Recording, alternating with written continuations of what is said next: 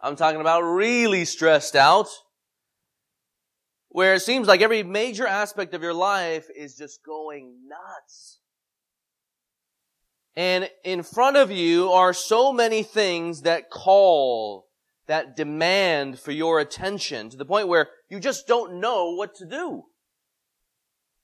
So many things one could do to put out all the different fires on all the different sides. So many things we could do. So many things we could focus our attention on. So many urgent things to deal with.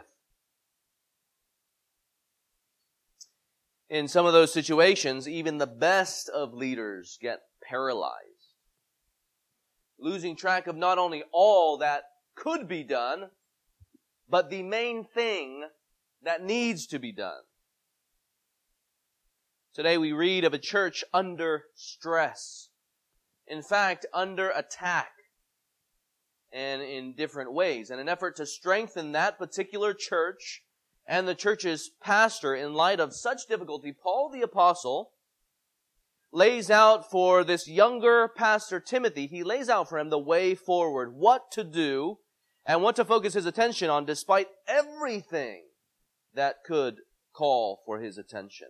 And Paul the Apostle simply exhorts him, stay on task, fulfill your ministry, and be about the gospel. Stay on task, fulfill your ministry, and be about the gospel. Though this was written to Timothy, keep in mind also, it was written for the entire church that Timothy was pastoring in the city of Ephesus, which is modern-day Turkey. Let me invite you to turn with me to our passage today, found in Second Timothy chapter two, verses fourteen to nineteen. It'll be found on page nine ninety-five in those black Bibles in front of you. If you're using one of those, maybe you might be able to find one underneath the chairs on those pew racks or the chair racks. Obviously, we are back in the letter of Second Timothy, so when I'm preaching, uh, as I'll be preaching obviously today, and then for the next two weeks, we're in Second Timothy. And then when Jason preaches, he is walking us through the Gospel of Luke. And so we're hitting different books, different genres, different testaments, as all of God's Word is certainly important for our faith, necessary for our faith. And Second Timothy is a letter, was a letter written by Paul the Apostle to his son in the faith, Timothy.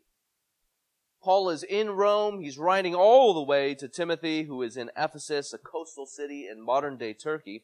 And this letter, Second Timothy, is, is actually quite unique. It's unique in the sense that it, it ends up being Paul's very last letter included in the Bible. Paul's very last letter included in the Bible, and quite possibly his very last letter, period.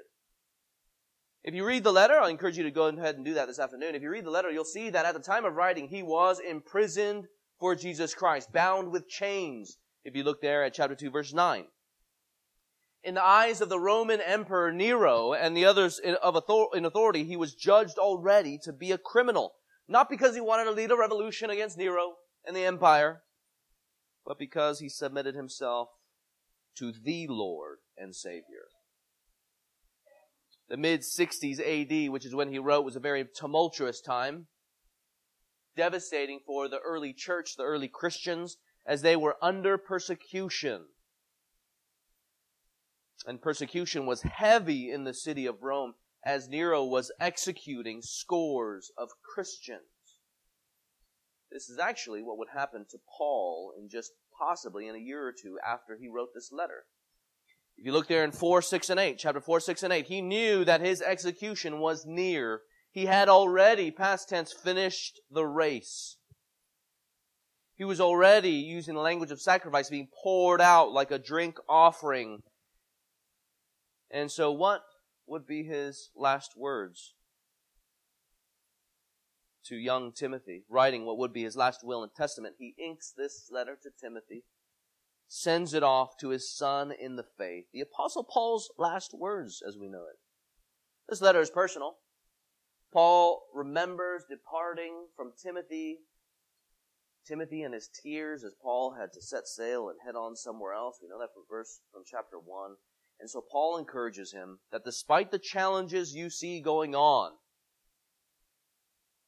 you need not give in to fear or timidity, because in Christ there is power in His Spirit and strength in the gospel of Jesus Christ. Paul encourages Timothy to fulfill his ministry in the gifting that God has given you.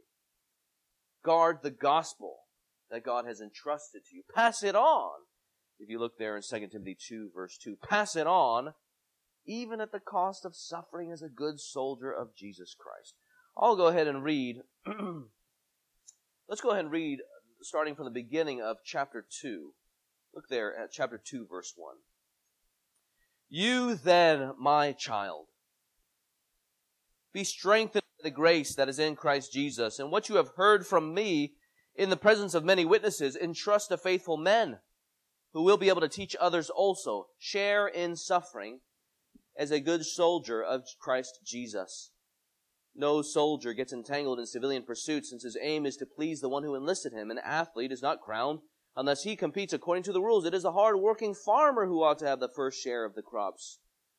Think over what I say, for the Lord will give you understanding in everything. Remember Jesus Christ, risen from the dead, the offspring of David, as preached in my gospel, for which I am suffering, bound with chains as a criminal. But the word of God is not bound. Therefore, I endure everything for the sake of the elect, that they also may obtain the salvation that is in Christ Jesus with eternal glory. The saying is trustworthy, for if we have died with him, we will also live with him. If we endure, we will also reign with him. If we deny him, he will also deny us. If we are faithless, he remains faithful, for he cannot deny himself. And here's our passage today. Remind them of these things, and charge them before God not to quarrel about words, which does no good, but only ruins the hearers. Do your best to present yourself to God as one approved, a worker who has no need to be ashamed, rightly handling the word of truth. But avoid irreverent babble, for it will lead people into more and more ungodliness, and their talk will spread like gangrene. Among them are Hymenaeus and Philetus, who have swerved from the truth, saying that the resurrection has already happened. They are upsetting the faith of some.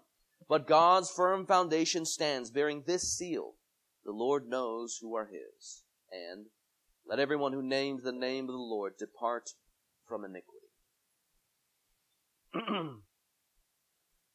For the rest of our time here, we're going to look at the setting that Paul writes this letter into.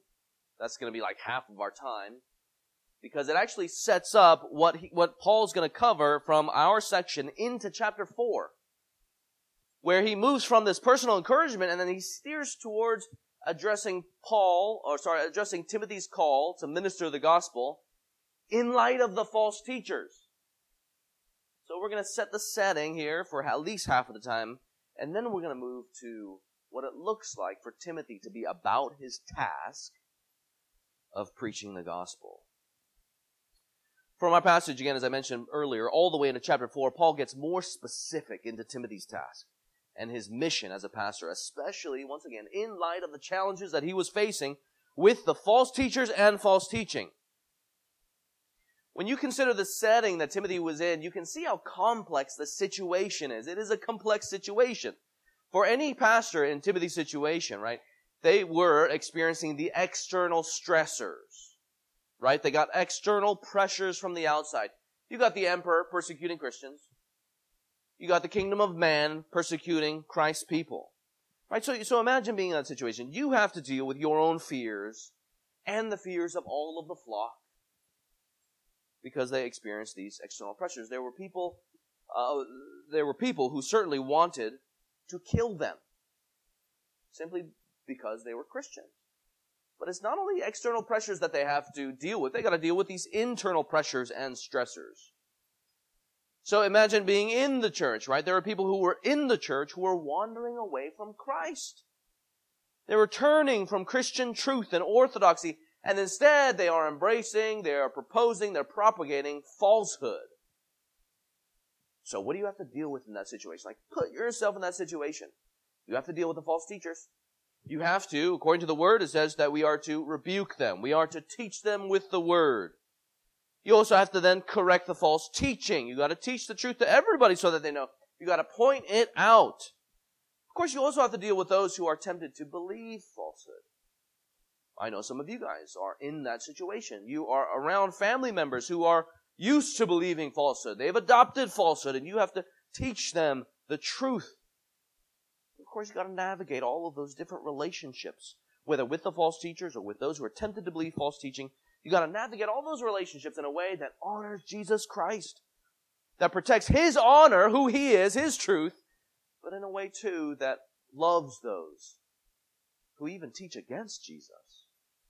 And you have to do so, too, to, to the flock. You have to do so in a way that protects the sheep.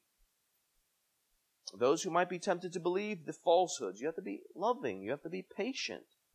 Again, you don't need to be a pastor to put yourself in this general, general situation and know what the pressures are like there. You lived under a government that was hostile to Christians, where your friends are dying for the faith, being imprisoned for the faith. Some of you guys even met some of these people over the summertime on our mission trip. You can imagine if there were false teachers around you and your friends and your family are being affected, drawn into such falsehoods. Think about the stressors. That's right, chapter two.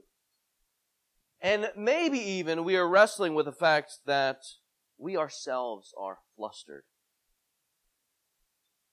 Flustered from the outside, flustered from within, right? What in the world is the way forward? With so many different stressors, what's the way forward, the way to protect the church and all who follow Jesus Christ? So with that in your mind, like, what is the way forward? That's their stressful situation. With that in mind, let's look more about these false teachers here. They're still thinking about setting. Still thinking about the setting here. Um, let's look more closely at the false teachers and the false teaching. Look at verse seventeen. We see uh, very clearly, at least a little bit, though clearly, we see a little bit about what these people are doing. Their talk will spread like gangrene. Among them are Hymenaeus and Philetus, Philetus, who have, it says, they're swerved from the truth, saying, so here's their teaching, that the resurrection has already happened. That's their teaching, right? They taught somehow that, that the resurrection had already happened. So they believe in a Jesus. They believe in a resurrection. It's just not according to the truth. It's not according to what, who Jesus is and what He actually accomplished. Of course, the implication is that there is no final resurrection, right? They already believed in a resurrection. So an implication is that there is no final resurrection. Now, now, of course, in terms of the resurrection has already happened, that's what it says, the resurrection has already happened. Of course, we know that, that that's true according to the Bible. Christ did, in fact, get up from the dead. We know that from the gospel accounts. We know that from the rest of Scripture. We also know that those who are in Him have been raised spiritually. We've been seated with Him in the heavenly places, according to the book of Ephesians. We know this teaching, too, is plain and it's evident from Romans chapter six. Those who are united to Jesus, we die with Him in His death, and we are raised with Him in His resurrection to new life spiritually. It's even clear in our letter there in, in uh, Second Timothy two eight. You look there. Remember Jesus Christ risen from the dead. Right, so it's it's clear. Resurrection has, in fact, already happened. But it seems that Hymenaeus and Philetus dispensed with final bodily resurrection. So it appears that they are restricting the resurrection to only the spiritual. Only the spiritual, perhaps, for Jesus, for us, or for Christians. The view probably stemmed from the position that the material stuff of the world, like the flesh, like, these are real examples, like marriage or sex in marriage, and even certain foods were somehow bad. Right? The stuff of the world is bad.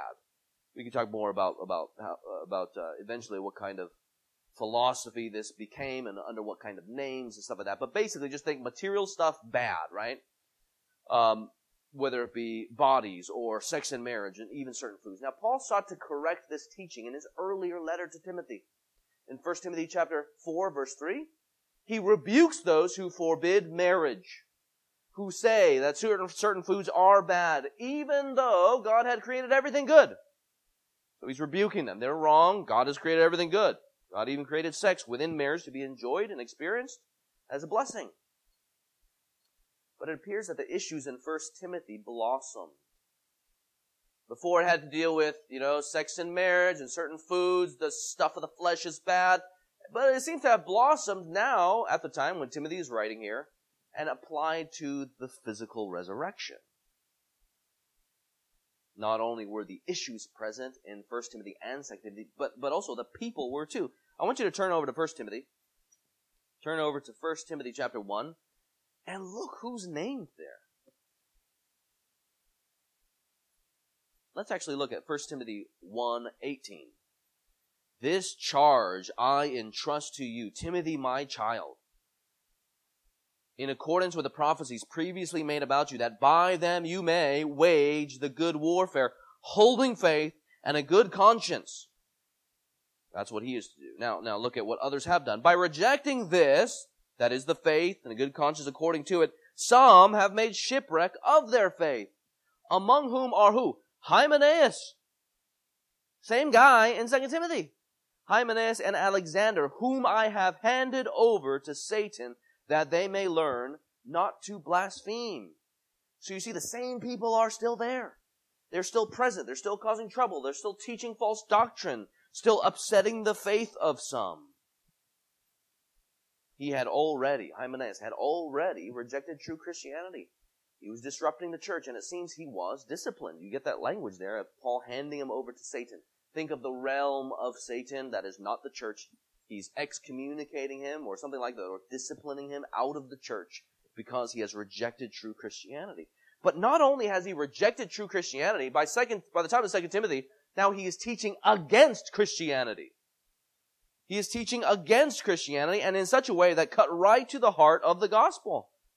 Again, maybe the wrong view that the material stuff of the body was bad, it was eventually applied to the bodily resurrection of Jesus and all of his followers, saying that it's already that it's already happened spiritually, it seems. But friends, the Bible states very clearly that on account of Christ's bodily resurrection, there is in fact great hope for the Christian. And if you cut off that part of the gospel, friends, there goes the Christian's hope. It is part and parcel, part and parcel of the gospel, that is the good news of Jesus Christ. It is good news that Jesus Christ actually got up from the dead. We know that in his resurrection, Christ defeated the power and the tyranny of sin, as sin led to death, spiritual and physical. My friends, in Christ, in his death and his resurrection, Christians now know life, spiritual and one day physical. We know that it is on account of the Spirit that raised Jesus to life, is what it says in the book of Romans, that that Spirit will also give life to your mortal bodies.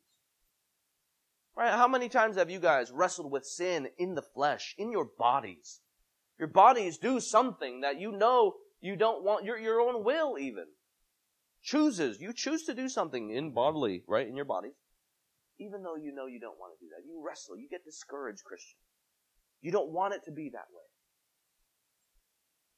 way. If our only hope is spiritual, right? Okay, so spiritually, I know and have this general idea that Jesus saves me spiritually, but yet I still do this thing in my body, even though I fight, even though we grow in sanctification.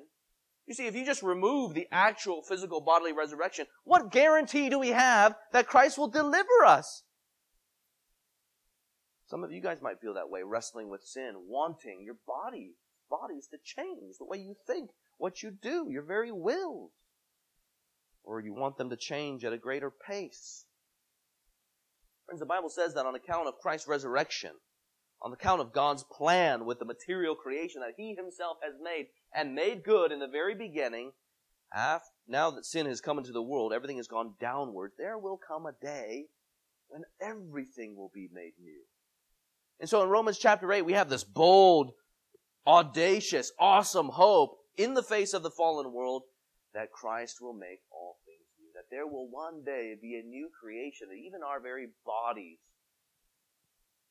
will be made anew after the one who has already been made anew.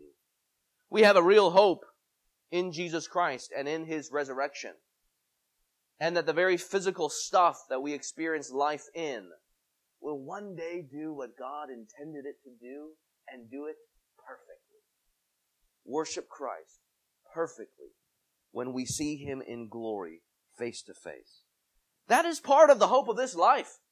As our bodies are headed downward, our minds even, biologically, are headed downward. So friends, the hope here is not just spiritual, though certainly spiritual. It's also physical. In this very letter, we can see the very real hope that Christ wins for us through his very resurrection. You look there at, uh, turn over to Second Timothy chapter one. Second Timothy chapter one.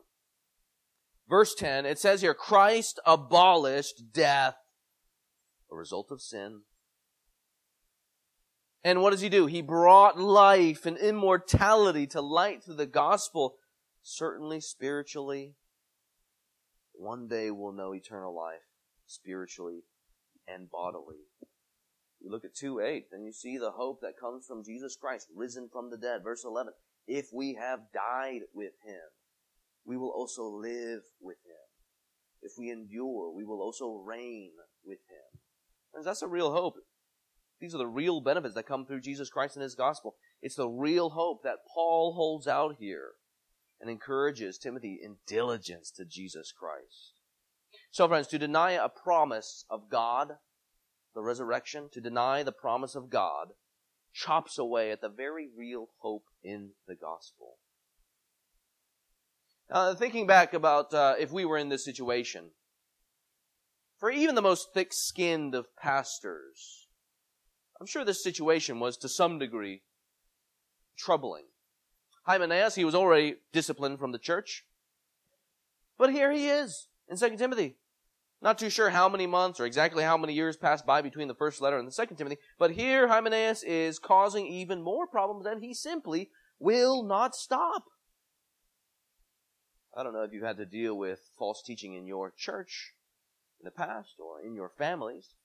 There certainly is a lot to deal with, and whether in your church or your family, it is always a big deal. Some of you guys, in terms of false teaching, you come face-to-face with something of the prosperity gospel. We know, friends, that this is a big deal to teach them the truth. For pastors, if the false teaching is being taught in the church, right, again, you have to deal with those who teach it. You got to do that in love and in patience and with understanding, ready to rebuke and reprove. We have to, at the same time, care for those who are tempted to follow the false teaching. And even if you are not a pastor, if one of your family members is tempted to believe some false teaching, you have to care for them according to the word. You have to protect them. So it is with Timothy. He's supposed to protect the entire flock, because what are they doing? You look there at chapter three, verses five and six. Chapter three, verses five and six. five and six, these false teachers having the appearance of godliness, but denying its power. That, that's what marks them. Avoid such people. For among them are those who, look, they creep into households and capture weak women, burdened with sins and led astray by various passions. That, that's what they're doing there in that context, it seems. They're preying on them, probably for their own carnal uh, sinfulness. And so they're called to protect. This is a big deal. It's going to worry the most godly of us. I mean, think of all that could have your attention. Think of all that could have your attention. In order to address this false teaching, you may feel the need to what? Master the false teaching. Some of you guys are evangelizing, even right now, to those who are, who believe falsehoods. Those who believe that Jesus is not the God-man. Those who reject the Trinity, for example. Right? You might feel, in order to help them and genuinely love them, you gotta master the false teaching. Or in order to care for the false teachers whom you love, you know, they, they are your, those you care for, you want to get them to repent of their error. And then in order to care for your loved ones, you, you, you have to care for them. Tempted to go astray, we have to somehow instill hope in them. We have to get them to stop watching bad teaching on, like, for example, T B N. An effort also to protect the flock. We might be tempted to worry about everything, again, that could happen with the false teachers. Are they going to stop preying on people? You got to worry about all these different things, all that could be. But friends, look at what Paul tells Timothy to concern himself with. Look at what Paul tells Timothy to concern himself with. Verse fifteen. This is basically like the anchor passage of our text today. He says there, do your best to present yourself to God as one approved, a worker who has no need to be ashamed, rightly handling the word of truth.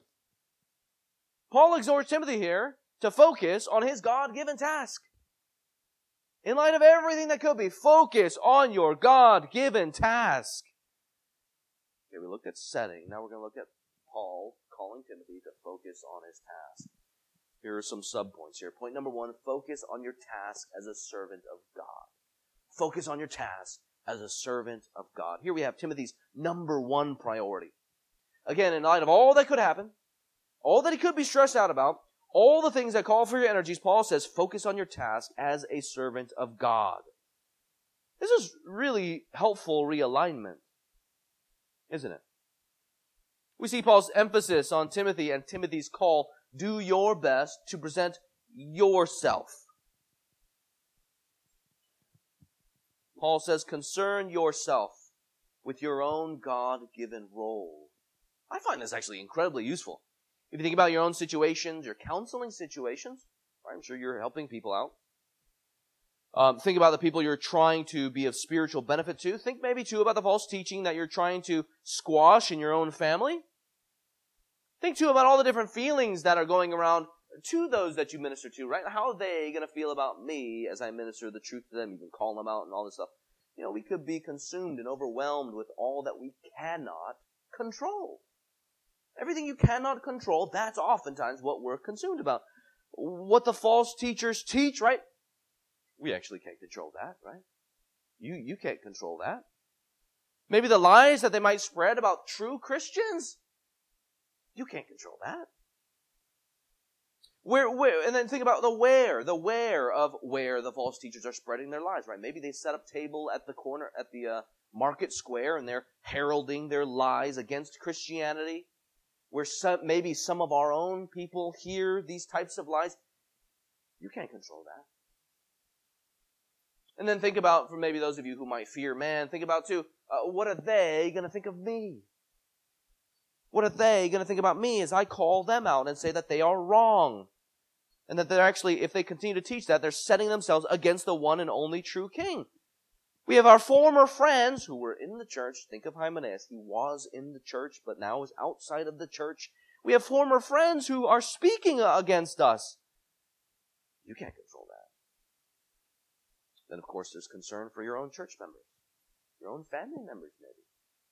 Maybe these false teachers are encouraging our own members away from the truth.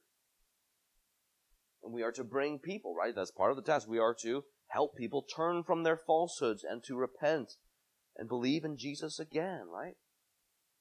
But but you can't get people, make people to repent of their sins. What can Timothy do then? What can Timothy do? Well, friends, here he said, Paul tells them, look, you can do what God has called you to do.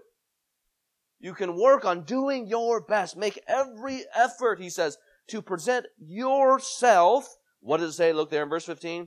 To God, as God's workman. I find that really helpful. I think sometimes we find this kind of counterintuitive, right? How often are we tempted to think that the church's success, your own friend's spiritual health, your spouse's spiritual health, your children's spiritual warfare uh, or welfare, their future depends finally on us, on our abilities, and on our knowledge. What a useful dose of medicine here to be reminded to fix our eyes not finally on ourselves, not finally on those that we're trying to help, not on how other people might see us, but to fix our eyes on God and the fact that we are His servants and that He will, in fact, see us through and all of His people through. As Jesus said, I will build my church and the gates of hell will not overcome it. I find this to be a huge relief. False teachers, false teaching, it might stress us out, might catch us by surprise, friends, but not God. Jesus knew that they would come in and sneak their way into the church, wolves wearing sheep's clothing. He warned us about it. This stuff never catches God off guard. He's completely aware that they are going to do what they are going to do. But this is exactly why we must do what God has called us to do. Not what we in our human wisdom think is wise, but what God has prepared for us to do. He knows what's going on in your life, in your friend's life that you're trying to help. He is aware of maybe the false teaching going on around you. And you know what? He has prepared Therefore, he has prepared the church and equipped us for our success. For the Ephesians church, it was Timothy. God had saved Timothy in chapter one, it says. God had called Timothy to a holy calling. God had gifted Timothy. God was strengthening Timothy in the power of the Spirit, the Spirit of Christ. God had given Timothy this task of preaching the word of truth. And now Timothy was to apply himself in the strength of Jesus to make every effort to present himself a workman approved who has stood the task test and given himself over to God, unashamed. Why unashamed? Because he's faithful to God. Friends, we too are to focus on our God-given task, just as Timothy is. This brings us to point number two. In light of all the stressors, external, internal, Timothy is to focus on, our, on his task. Specifically for him as a pastor, he is to focus on the task of rightly handling the word of truth. Look there again in verse fifteen, our anchor passage here. Do your best to present yourself to God as one approved, a worker who has no need to be ashamed, rightly handling the word of truth. False teachers have words. They got words of falsehoods. They got words of lies. They got words that they quarrel over. They got words that spread like gangrene, it says there, like a disease. But Timothy, in contrast to the false leaders, he has God's word. He has the word of truth. That is the word of the gospel, as it alone is able to make wise unto salvation. So you look there in Second Timothy three fifteen. You see there, or look, let's look at fourteen. He says, but as for you, Timothy, continue in what you have learned and firmly believe, knowing from whom you have learned it, and how from childhood you have been acquainted with the sacred writings, which are able to make you wise for salvation through faith in Christ Jesus.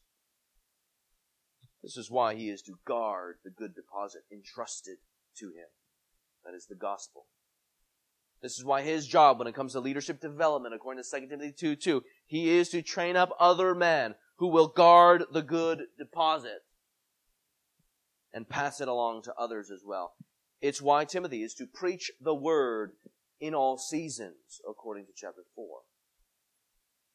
It's because it is what makes us wise unto salvation through faith in Jesus Christ. It saves. It leads people into godliness. It builds up the church. But the false teachers, look at their words again. Like in verse eighteen, they're ha- the false teachers are happy to swerve away from the church, from the truth. They swerve or they deviate from the truth. Not only that, but they miss the mark and on purpose. Look at eighteen, right? Who have swerved from the truth, saying that the resurrection has already happened. They are upsetting the faith of some. You can imagine sitting underneath teaching that shoots wide from the mark. Swerving from the truth, right? They got the bullseye, but they shoot it here and on purpose.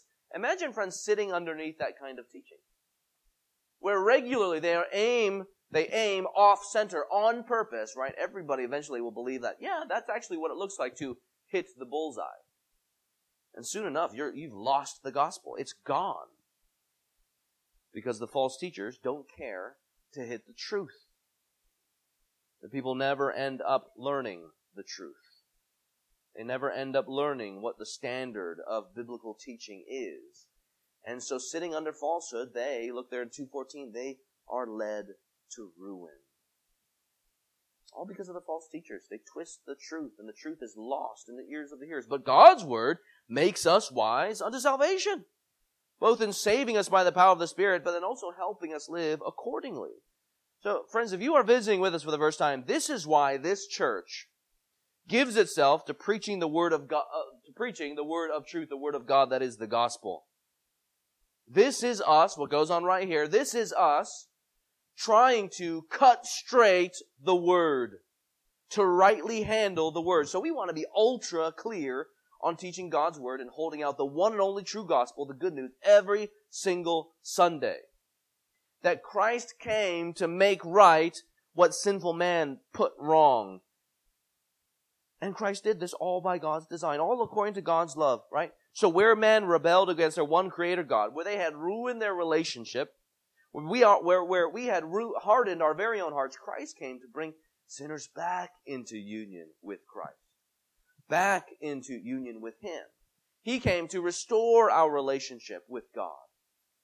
And so God sees our plight, sees us and has compassion upon us in His mercy, sends Jesus Christ, the eternal Son, who came on a mission.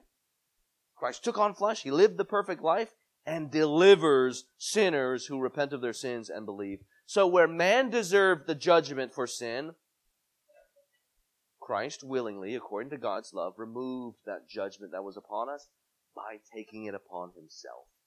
He was our substitute who bore the wrath that we deserved. Where we deserved to die the sinner's death, Christ instead was crucified for all of His people. And then to secure His people new life, spiritual and physical, He rose from the dead, proving that payment was complete and God's wrath and judgment was no more. It was satisfied. And now, friends, as the Word says, all who call upon the name of the Lord, all who turn from their sin and believe on Him will, in fact, be saved. In summary, that is the message of the gospel, the message of the Word, of truth. That exactly is why he is to handle it rightly. That's that's actually an engineering term, by the way, to rightly handle. It, it has to do with cutting straight the word of truth. Like if you were responsible to lay down a highway or a pathway, you Caltrans guys are super excited now. Timothy here is to lay down a straight path of the Word of God so that everybody around him knows clearly what it is, the path to salvation.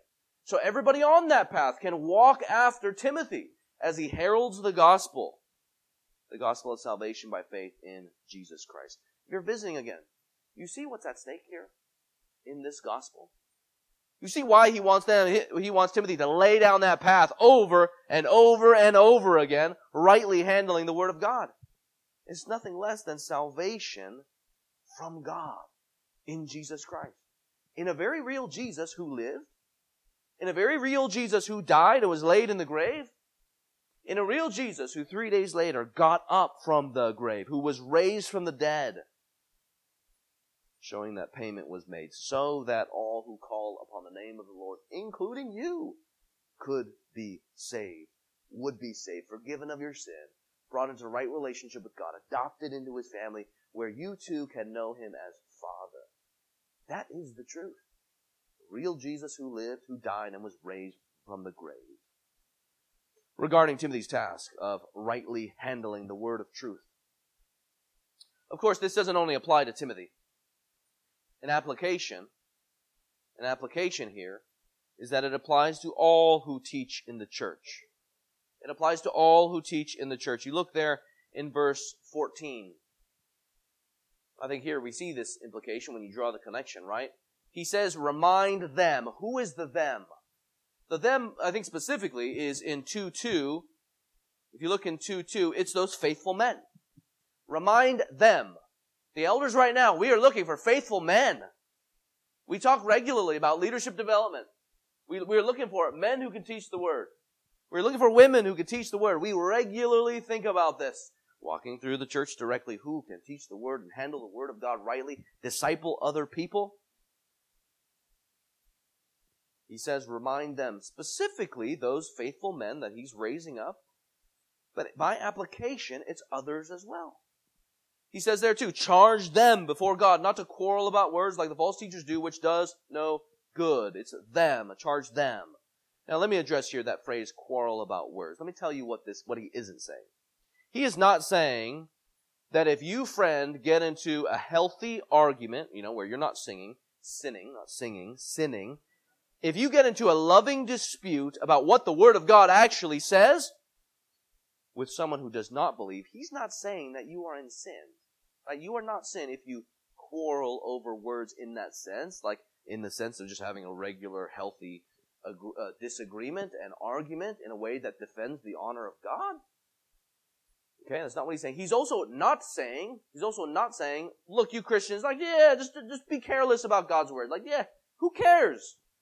Don't ever study God's the, the meaning of God's Word here. Don't ever worry about clearly stating forward to all what the Word actually says. And you realize that lots of Christians throughout history have died for the sake of the Word of God, whether it be translating it or interpreting it. understanding it, clearly heralding it. When Paul says, remind them not to quarrel about words, this is what he's saying. He's saying, remind those faithful men, and by implication others, all who teach, all who disciple, et cetera, et cetera, remind them not to be like those false teachers who quarrel over words. Let me tell you how they were quarreling over words. They were the ones who heard the plain truth of the Word of God. They're the ones who heard the gospel. And then they chose to quarrel over it. They chose to reinvent, reinvent the Word with new and cool interpretations fitting for the worldview at the time, the cutting-edge philosophy. They took the Word and adapted it, watered it down so that it might look more like the culture. They twisted its meaning, changing the meaning of the Word. So when Paul says, don't quarrel over the Word, plain truth of the gospel, that's what he's saying. So don't quarrel over the plain truth of the gospel. The reason is that the Word of God is not up for reinvention, reimagining the gospel's meaning and its significance. That's exactly how the teachers approach it. You look there in First Timothy um, chapter six.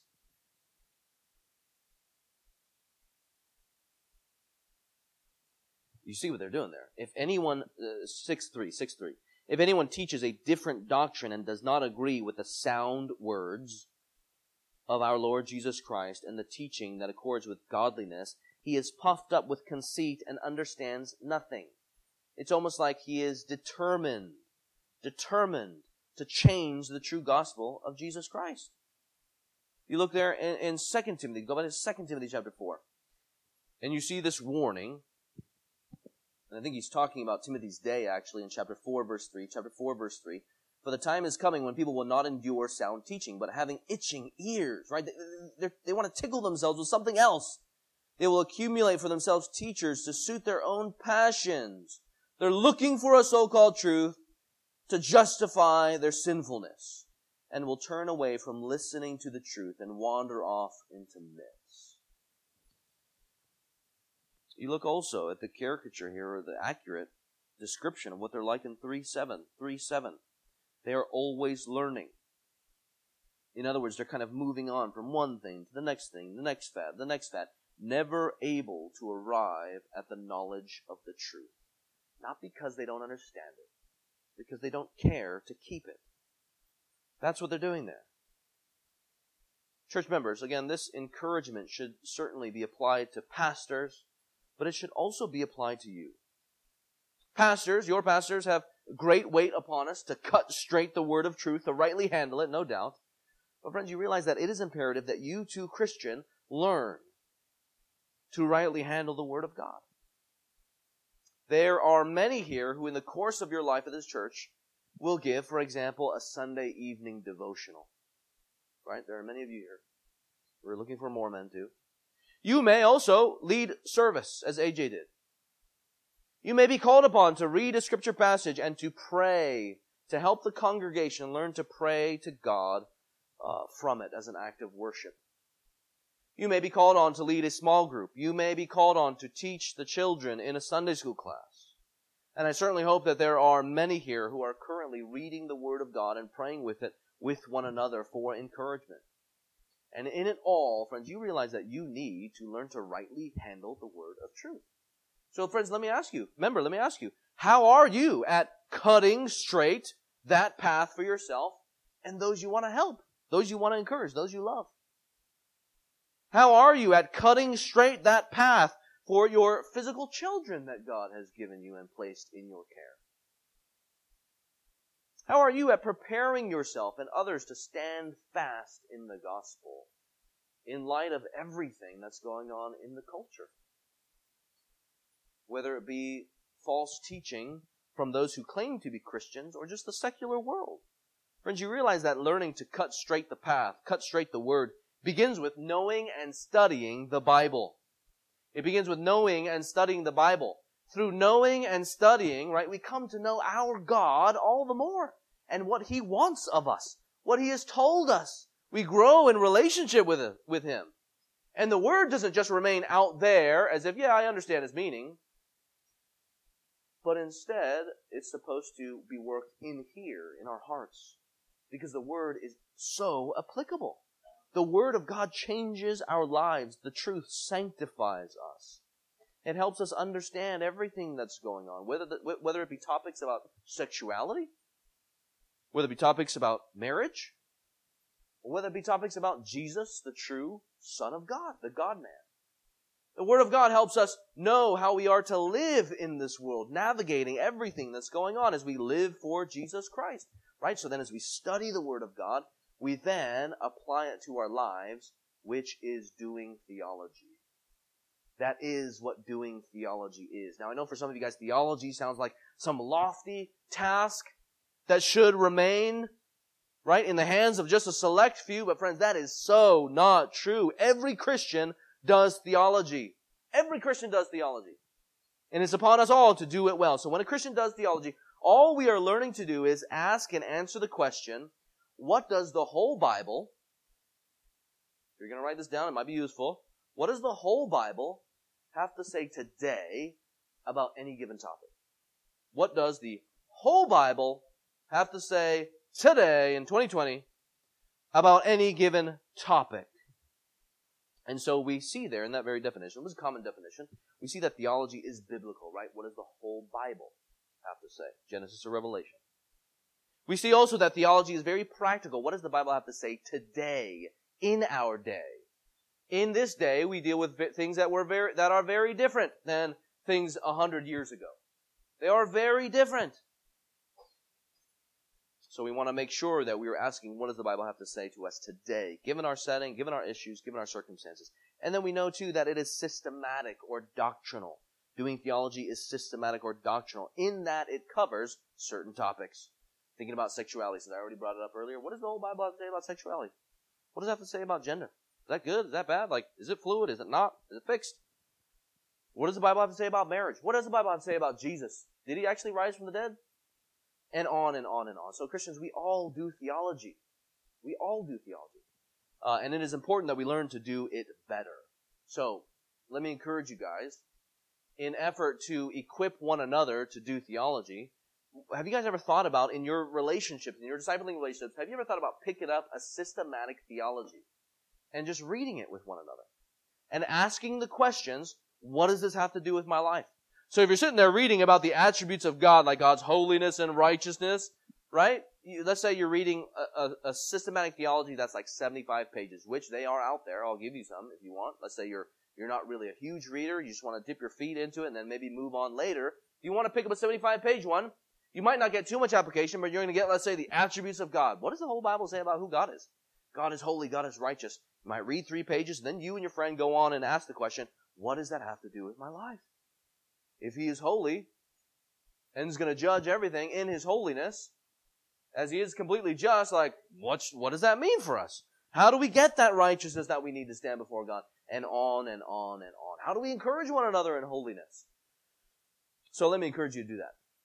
Think about grabbing a systematic theology, whether it be like a baby one, seventy-five pages, which they are out there, or a little bit bigger one, like a couple hundred page one, which I'm reading with somebody right now, or a big, huge one, which is like over a thousand pages, regardless, wherever you are at, let me encourage you to learn to do theology. It just helps you study the Word better. I encourage you to encourage others in the way of salvation, and when and if you come in contact with false teaching, you will be more prepared than had you not studied the Bible and done theology. And where the false teaching disrupts the faith of some, you can be right there in that very moment, building them back up, teaching them the truth, learning, learning, helping them learn to hold on to the truth.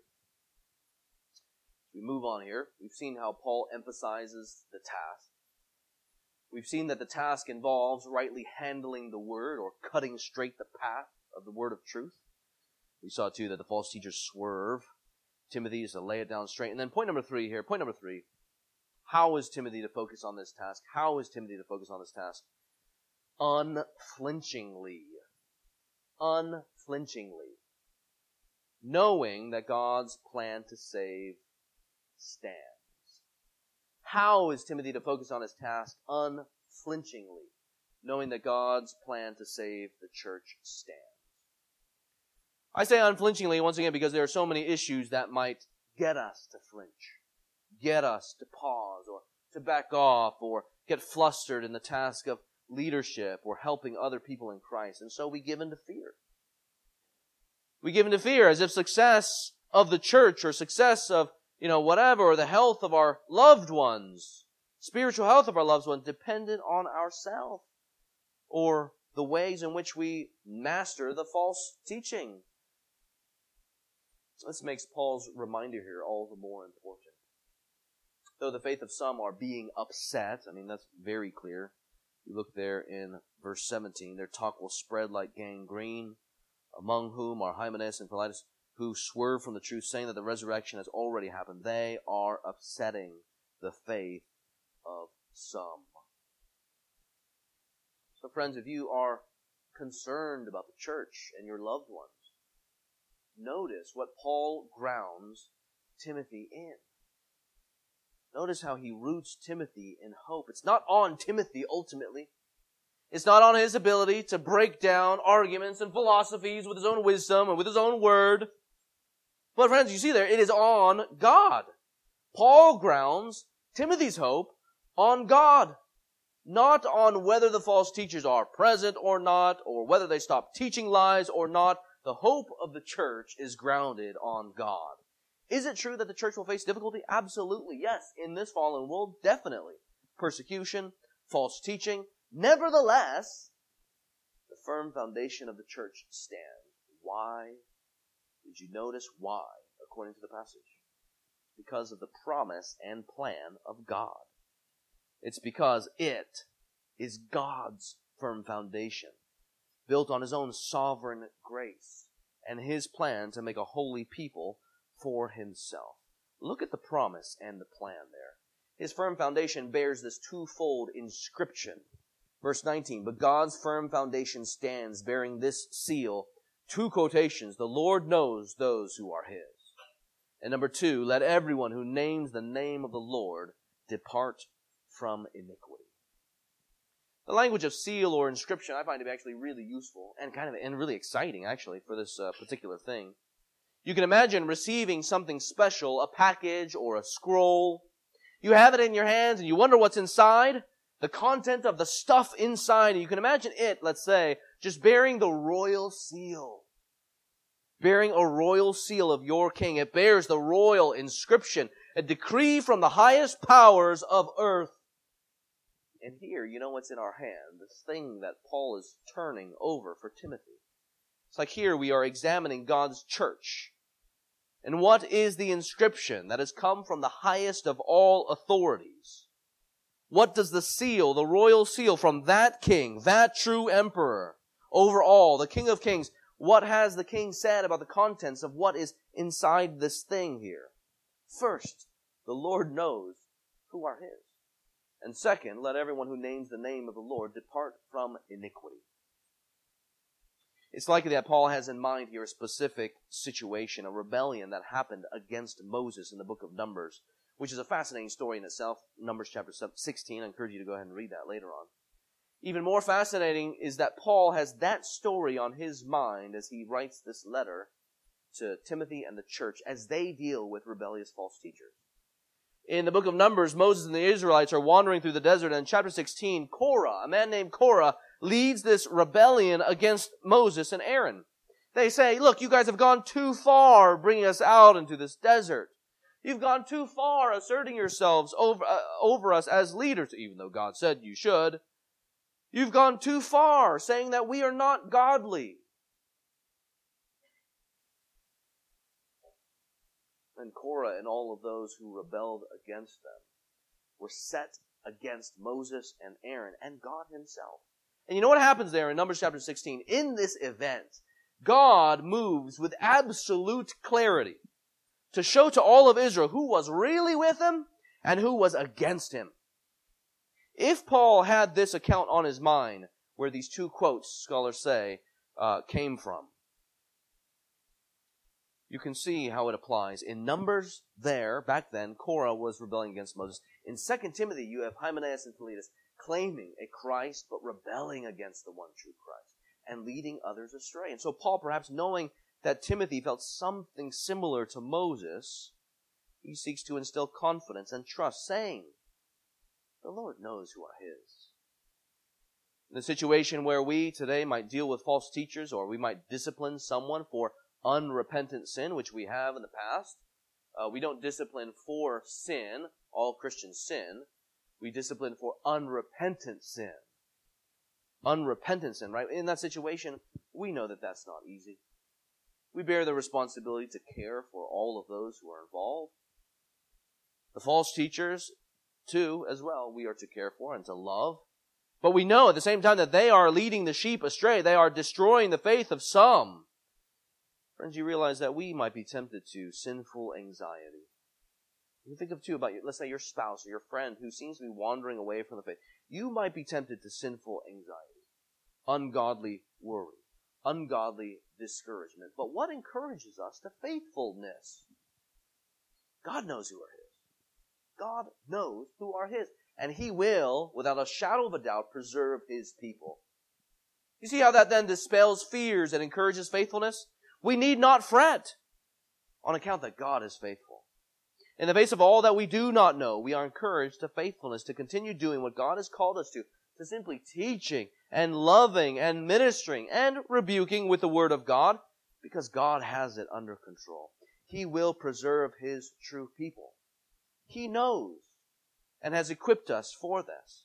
He has given us our task that we might love and call people to repent of their sin and believe and continue loving Jesus. The second inscription there, let everyone who names the name of the Lord depart from iniquity. We've seen that God knows who are his and that he will preserve them, but also those who are truly Christians, well, they are going to choose Christ likeness. True Christians will depart from iniquity and choose godliness. It's common, right, for so many of us to try and control, right? We want to control the outcome.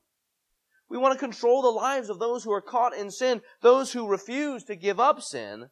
And I get the impulse. Again, you know, we love them. We want to see them make decisions that honor the one true and living God. But we can't control that outcome.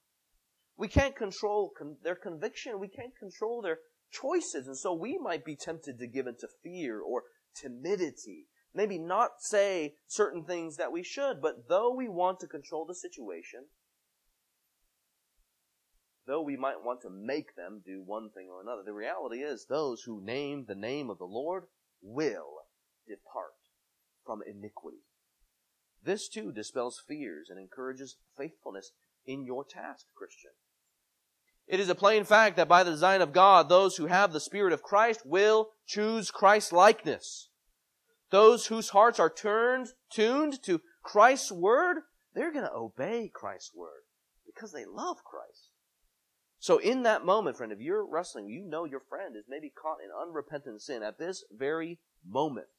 You know that that person is hiding something. Friends, don't give in to fear or timidity, but take up that task. You, friend, need to be faithful, sticking to the task that God has given all of us. Teaching what God says. Telling others why he says it. Teaching those who refuse to repent that God requires it and why he requires it. Teaching them that Christ is better than anything they have ever imagined. Faithfully rebuking those who are living in sin and even discipling, di- sorry, disciplining those who refuse to repent from the church. And you're to do that knowing what? Knowing that each and every single one of those things that I just mentioned, all that falls underneath the task of the Christian, for the pastor especially preaching the Word of God, we are to know that each and every single one of those things that we are to do is God's tool. They are God's tools to move the unrepentant to repentance, if they would truly choose Jesus Christ. And if they don't, is it difficult? Yes. Is it sad? Yes. Is it heartbreaking? Yes.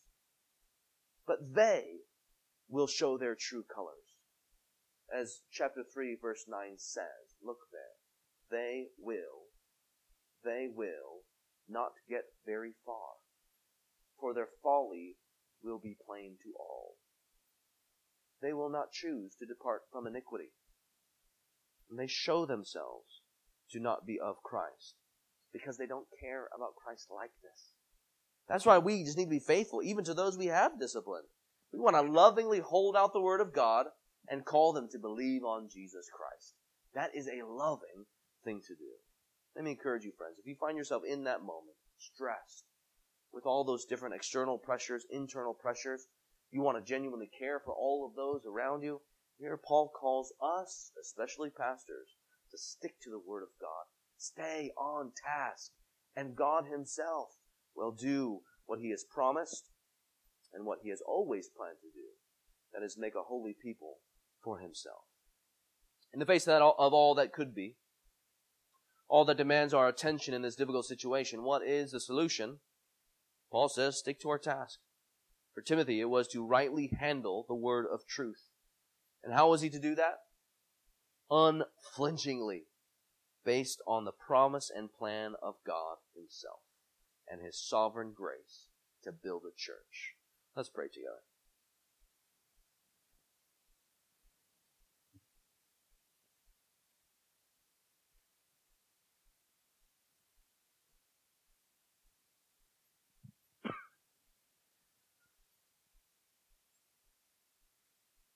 Our Father in heaven, Lord, indeed, we when we look at the church, when we look at strengthening those who are around us, when we look at calling people around us to follow in the ways of Jesus and to repent of their sins and believe, Lord, we know that sometimes this task is certainly daunting. But Lord, we thank You that this is Your church, and You have saved us. You are the one who has called us. You are the one who has given us a holy calling. You are the one who has gifted us and called us to build one another up in Jesus Christ with Your word. We pray, Lord, that no matter the stressful, difficult circumstances we may be in, even as we face loved ones, perhaps, wrestling with sin, we pray, Lord, that we would cast ourselves upon You and Your sovereign grace, and that You would help us be faithful, that we would certainly embrace the task, and that we would rely on the strength of Jesus to fulfill our very own ministry here in First Baptist Church. We pray too, Lord, for those who refuse to give up sin. God, we pray that we would never lose hope, as we know too that You are calling a people for Yourself. And even though that may not happen in our lifetime, You might call our loved ones to Yourself long after we lay in the ground. Lord, we know that You are faithful. Help us trust in that faithfulness and labor seeking to please You and You alone. Give us boldness. Give us unction to cut straight the Word of God in all of our conversations that we have where we seek to do other people good. Help us be about the Word, even in the face, especially in the face of what other people might say and the false teachings that might be out there. We pray, Lord, that First Baptist would be known from now into future generations for rightly handling the Word of God. We pray that this would be the case by Your grace. In Your name we pray.